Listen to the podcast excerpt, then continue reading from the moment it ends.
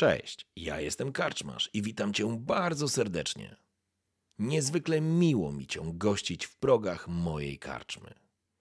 A teraz usiądź wygodnie, odpręż się i daj porwać się historii, którą mam do opowiedzenia. A jeśli spodoba Ci się to, co usłyszysz, zawsze możesz rozważyć wsparcie mnie za pomocą patronite.pl. Link znajdziesz w opisie.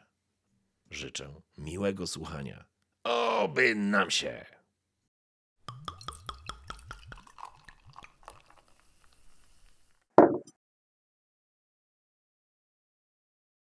BPP Psie Chwosty. Interaktywna historia w uniwersum Wiedźmina. Nie mogę, pomyślałeś. Nie mogę i tyle. Później wszystko potoczyło się jak z bicza strzelił. Bruno Pap pokiwał w zadumie głową, spoglądając na dokumenty i zaznaczone różnice. Kiedy skończyłeś opowiadać, spoglądnął na ciebie ciemnymi, stalowymi oczami. Dobrze zrobiłeś, człeczyno. Bardzo dobrze zrobiłeś. Kwatermistrzostwo królewskie wycwaniło się w tych czasach, bo mądrusiów, którzy w łatwy sposób chcą się wzbogacić, jest sporo, oj sporo. I od pewnego czasu zawsze w ślad za idącym transportem idzie oryginał listu przewozowego, który trafia bezpośrednio na biurko oficera w punkcie docelowym. Słowem, nawet jakbym ja się nie połapał, to byś wisiał po powrocie do młockarni. Nie wiem, czy to zasługa oleju w twoim łbie, czy strach, ale ja nie filozof. Liczy się efekt, a ten jest taki, jaki być powinien. Jestem z ciebie dumny, Bolko. Klepnął cię w ramię i zeskoczył z kozła, ruszając do sierżanta Traszki. To była bardzo krótka rozmowa, a później skóra ci ścierpła, a w gardle urosła wielka stalowa kula, ponieważ zaczęto czynić prawo. Sierżant Traszka nie czekał, nie mitrężył, nie dumał. W końcu on również nie był filozofem, a jeno prostym żołnierzem, który działał podług starej żołnierskiej maksymy. Jeśli miał kraść, to bajońskie kwoty i to tak, żeby go nie złapano. Bo tych, co złapano, to i lepiej, bo skoro mają łajno zamiast rozumu, to na polu bitwy też z nich byłby żaden pożytek. Dolk walczył o swoje życie. Pierwszy raz coś takiego widziałeś, bo człowiek walczący o życie zamienia się w karykaturę samego siebie i jest gotów na wszystko. Teraz to wiesz. Zrozumiałeś to i mało się nie pożygałeś, kiedy uświadomiłeś sobie, że napędzani jesteśmy pierwotnymi instynktami, a chęć przeżycia to król pośród nich. To jest najniebezpieczniejszy moment, bo istota, która nie ma już nic do stracenia, rzuci się na ciebie w desperackim szale. Tylko po to, aby dać sobie szansę. Jednak sierżant Traszka nie wyglądał na żółtodzioba. Wiedział, jak się zachować. Musiał być świadkiem takich scen już w przeszłości. Słyszałeś szloch, krzyk, błagania, przekleństwa, obelgi, próby przekupstwa i zastraszania. Na nic się to wszystko zdało, bo groźby, jeśli nie można ich spełnić, są gównowarte, prawda? Gdy Dolk pojął, że zaklinanie rzeczywistości, błagania i wskazywanie innych jako winnych nie przejdzie, skoczył w akcie desperacji, próbując obalić traszkę, ale nie zaskoczył weterana. Potężny cios w twarz rzucił go na ziemię. Wydarzenia we wsi przyciągnęły gapiów. Chłopi stanęli w bezpiecznej odległości, gotowi rzucić się na was z tym, co mieli w ręku, ale czekali, bo pierwszy raz od dawna to nie ich bito, więc bezpieczniej było się jednak tylko przyglądać. Ani drgnąć kmioty! Rozdarł się sierżant Traszka, wskazując palcem na chłopów. Tu czyni się prawo! Prawo w imieniu jaśnie panującego Foltesta I! Obrócił się i kopnął leżącego Dolga. Ten zwinął się i zwymiotował. Nie wiedziałeś, czy ze strachu, czy z bólu. Sierżancie! Zaszlochał Dolg, ocierając zakrwawioną twarz. Życie, ocalcie! Bierzcie to wszystko, co mam! Wyciągnął pękaty mieszek orenów, w którym wcześniej próbował ciebie przekupić. W tej scenerii skórzany woreczek wyglądał mizernie, żałośnie i niemal zabawnie. Aż dziw brał, że w ogóle przez chwilę rozważałeś przyjęcie łapówki. Chciałem, Ona z dzieckiem nie przeżyją zimy. Jak zostaną sami, proszę darujcie. Choć działo się to od ciebie kilkanaście metrów, to miałeś wrażenie, że wiatr naigrywa się z ciebie, specjalnie niosąc rwany, histeryczny szloch Dolga. Tak, żebyś wszystko słyszał. Tak, żeby nic ci nie umknęło. Zaciskasz pięści i bierzesz głęboki wdech. Tak trzeba było. Starasz się uspokoić. Wiedział, na co się pisze. To on jest głupcem, nie ty. Takie jest prawo, taka jest wojna. Kurwa! Tylko dlaczego czujesz się jak ostatni skurwiel? Drgnąłeś. Silne ramię Bruno Papa wystrzeliło i zagrodziło ci drogę. Stalowe oczy krasnoluda niemal wiercały ci się w głowę. Zostań, Bolko, nawet kurwa nie drgnij. Za dużo myślisz, chłopcze, a nie jesteś pieprzonym filozofem. Stało się, co się stać musiało. Koniec. Nie dumaj, nie zastanawiaj się, nie oceniaj i nie miej kurwa wątpliwości. To wojsko, a nie uniwersytecka aula w Oxenfurcie.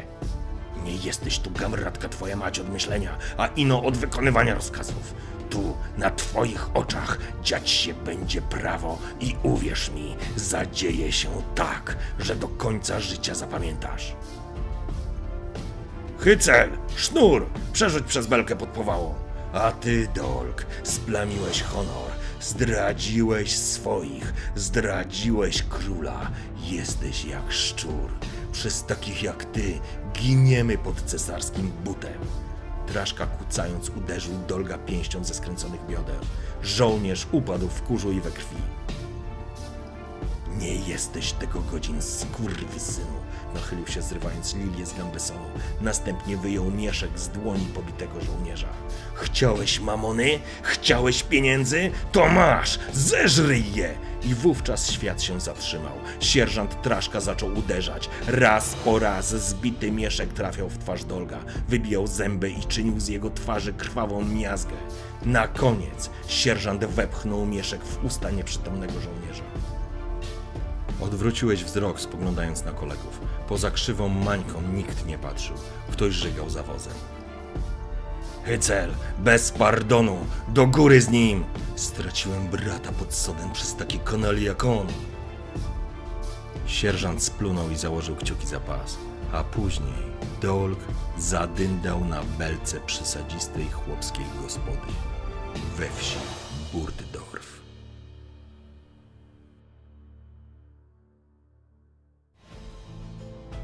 Siedzisz na koźle sporego wozu, wyładowanego po brzegi różnymi materiałami budowlanymi. Belki, deski, łaty, krawędziaki, gwoździe, liny i drabiny. W skrzyniach równo ułożone młoty, łopaty, piły, dłuta, obcęgi, gwoździe. Słowem, cztery wozy dobra wszelakiego, które są niezbędne do rozbudowy młockarni.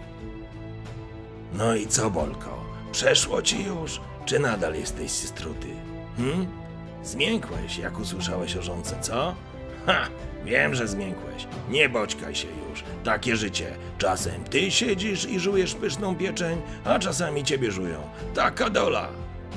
Wiedział, na co się pisze, a dobrymi intencjami piekło wyburkowane. Znowu filozofujesz, co? Wojsko to nie filozofia, już raz ci mówiłem. Dobrze zrobiłeś. Wziąłbyś te zasrane oreny i wisiałbyś najpóźniej jutro do południa. Masz łeb na karku, ale serce masz za duże, człeczyno. Bo jak mawiała moja ciotunia, jak masz serce miękkie, to dupę miej twardą, bo życie będzie cię w nią kopać przez cały czas. Masz dupę twardą, Bolko? Co do kurwy? Bruno Pap wstrzymał konie i uniósł rękę, dając sygnał pozostałym woźnicom. Przednia straż, złożona z szóstki chłopaków, stanęła w linii, dobywając broni. Przed nimi w odległości kilkudziesięciu metrów stały dwa wozy.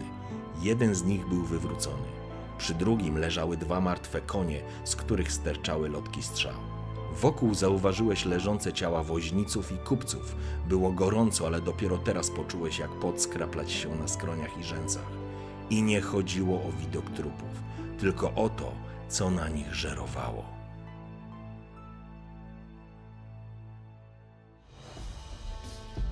Sfora guli właśnie biesiadowała.